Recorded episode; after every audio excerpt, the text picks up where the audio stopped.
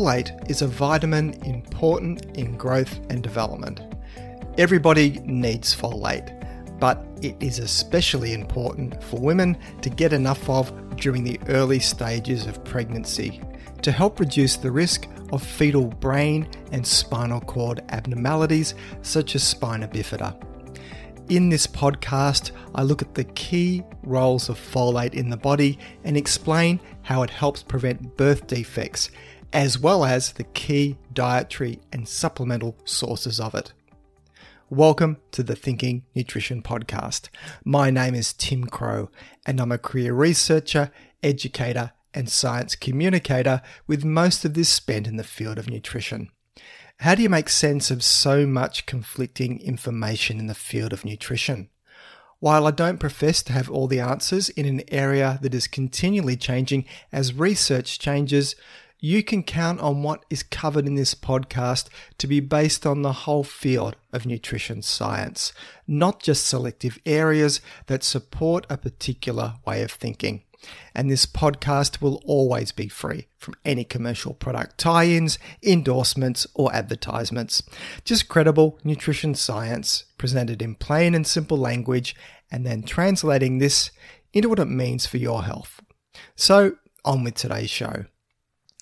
Folate, also known as folacin or folic acid, is a water soluble B group vitamin essential to human health.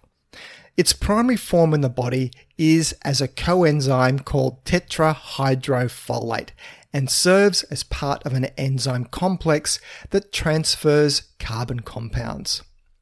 Folate metabolism is tightly linked to the metabolism of vitamin B12, and the two vitamins act in concert to help synthesize the DNA required for rapidly growing cells. Cellular growth, repair, and red blood cell formation are all tightly linked to having a good supply of folate. Folic acid is the term used for the synthetic form of folate, and it is the form that's used extensively in dietary supplements and food fortification. The bioavailability of dietary folate ranges from about 50% for folate that you find in foods naturally to almost 100% for the supplemental form known as folic acid. The need for folate rises considerably during pregnancy and whenever cells are rapidly multiplying. So the recommendations of folate for pregnant women are much higher than for other adults. Folic acid has been proven to be effective in reducing the risk of neural tube defects in the developing fetus. The brain and spinal cord develop from the neural tube, and defects in its orderly formation during the early weeks of pregnancy may result in various central nervous system disorders such as spina bifida. Folic acid supplements taken one month before conception and continued throughout the first trimester of pregnancy, which is termed the periconception period, can help reduce the risk of neural tube defects and is one of the key pieces of advice given to women planning a pregnancy. Now, because many pregnancies are unplanned and because neural tube defects occur early in development before many women may realize they are pregnant, Australia, like many countries around the world, has mandated folic acid fortification into the food supply, which is added to flour used in bread making, except for flour that is used in breads marketed as organic. Since mandatory folic acid fortification in Australia, there has been a fall in the incidence of neural tube defects. But the group that has seen the greatest impact is the Indigenous population. Prior to fortification, there were 2.4 cases of spina bifida per 1,000 births in the Indigenous population. Post fortification, rates had dropped to just 0.8 cases of spina bifida per 1,000 births. So that is a dramatic fall. And I'll link to this research report in the show notes. Now, this is a clear example of the nutritional and health disparity that exists between Indigenous and non Indigenous Australians, and where folic acid fortification has a much greater impact because of the lower quality diet on average in this group. There is some research to suggest that folic acid taken before and during pregnancy may also help reduce the risk of congenital birth defects, such as cleft lip and cleft palate. And while the research is not as strong as that for reducing the risk of neural tube defects, such findings strengthen recommendations for women to pay attention to their folate needs. Outside of folate's role in fetal development, another key role is to break down the amino acid homocysteine, which has been implicated as a risk factor in the development of cardiovascular disease. Without adequate folate, homocysteine accumulates in the blood, which seems to enhance blood clot formation and arterial wall deterioration. Fortified foods and folic acid supplements raise blood folate levels and also reduce blood homocysteine to an extent that it may help to reduce the risk of heart disease. Clinical trials using folic acid supplements, though, have not consistently shown a reduction in the risk of death from cardiovascular causes. Folate deficiency impairs cell division and protein synthesis, processes critical to growing tissues.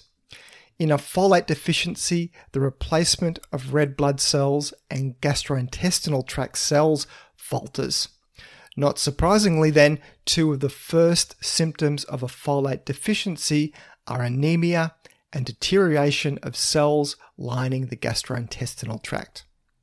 The anemia caused by folate deficiency is characterized by large, immature red blood cells. Without folate, DNA damage destroys many of the red blood cells as they attempt to divide and mature. The result is fewer but larger red blood cells that cannot carry oxygen or travel through the capillaries as efficiently as normal red blood cells. This form of large cell anemia is known as macrocytic or megaloblastic anemia. It is also the same type of anemia caused by B12 deficiency. Now, alcohol interferes with the absorption of folate and speeds the rate that folate breaks down and is excreted from the body. So, because people with alcoholism also tend to eat a poor quality diet low in folate containing foods, this only makes the problem of folate deficiency worse.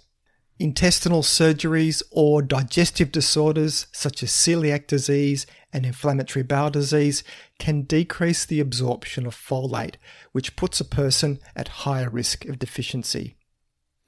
So, does folate present any toxicity concerns though? Naturally occurring folate found in foods appears to cause no harm. Excess folate from fortified foods or supplements, however, can reach levels that are high enough to mask a deficiency of vitamin B12 and delay the diagnosis of neurological damage that is caused by B12 deficiency. That's because folic acid supplements can correct the anemia that is caused by vitamin B12 deficiency because folate and B12 both interact together to help restore the levels of each of the vitamins. So, folic acid can restore the anemia caused by B12 deficiency, so it hides that symptom, but it cannot fix the nerve damage that was also caused by B12 deficiency. So, if you choose to use a folic acid supplement, stick with a lower range available of about 400 micrograms a day or less, as you will likely obtain additional folic acid from fortified foods like cereals and breads, as well as natural folate that will be present in foods in your diet. Because the synthesis of DNA and the transfer of methyl groups depend on folate, its relationship with cancer is complex, depending on the type of cancer and the timing of folate supplementation. Because if you look at fundamentally what cancer is, it's a mass of rapidly growing cells. And folate, of course, is important anytime where you have a lot of rapid cell division and cell growth occurring. So potentially, could folate have something to do with this process? So, some research suggests that sufficient folate may actually protect against the initiation of cancer, whereas other studies report that high levels of folic acid may enhance the progression of cancer once it has begun. So, cancer cells divide rapidly, and drugs that interfere with folate metabolism are actually used to treat some forms of cancer. One such drug is methotrexate, which limits the activity of enzymes that need folate, thereby slowing cancer growth. For this reason, it is advised that use of supplemental folate during chemotherapy should be discouraged because of the possibility of tumor protection and reduced survival for people that are having these anti-folate drugs as part of their chemotherapy. But could there be an issue with population wide folic acid fortification for potentially changing cancer risk in the general population? Because almost everybody in the population is now consuming more folic acid in countries where mandatory fortification occurs, there have been concerns raised for some time that this could lead to a theoretical greater risk of cancer in some people. This is a thorny issue to untangle as adequate folate helps ensure normal cell development and DNA replication, and thus help prevent mutations that could start off the cancer process. Conversely, though, too much folate may actually speed up cancer growth. So, looking at the opposing actions of folate together led to the hypothesis that inadequate dietary folate can increase the risk of some forms of cancer, particularly colorectal cancer, but excessive amounts may exacerbate the progression of existing colorectal cancer in some individuals. So it seems like there's a double edged sword here potentially occurring. So, previous clinical research looking at cancer promoting effects of supplemental folic acid on colorectal cancer progression has indicated that the risk may be more than a theoretical one. So, what does the most current research say about this thorny question? Using data from a United States diet and health study, which commenced in 1995 and involved well over 500,000 people, researchers were able to study how folate intake affected colorectal cancer risk. The researchers had available to them diet and health information on the participants both before and after mandatory fortification of folate into the US food supply began in 1997. And I'll link to this study in the show notes. As the amount of folate consumed increased, there was a clear drop in the incidence of colorectal cancer.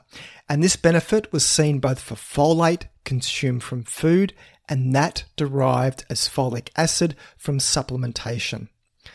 The association between levels of folate intake and cancer risk was similar both before and after food fortification became mandatory. The results from this study were taken over a time frame of almost 9 years, which is a substantial period of time to see changes in colorectal cancer rates, though further follow-up in the years ahead will help validate the findings.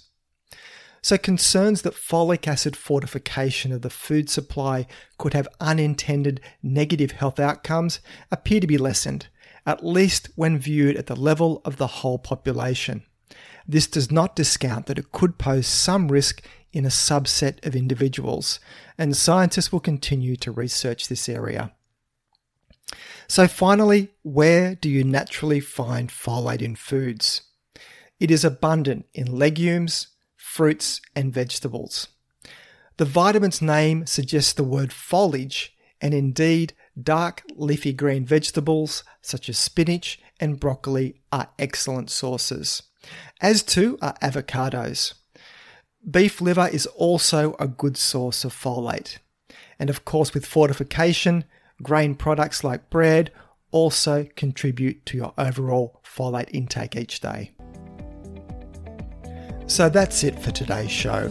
You can find the show notes either in the app you're listening to this podcast on, if it supports it, or else head over to my webpage at thinkingnutrition.com.au and click on the podcast section to find this episode to read the show notes.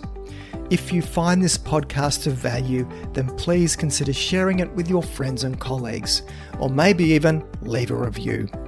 This all helps increase the ranking and reach of the podcast, which means a big win for credible, evidence based nutrition messages while helping to dilute out the crazy and making the world a slightly less confusing place.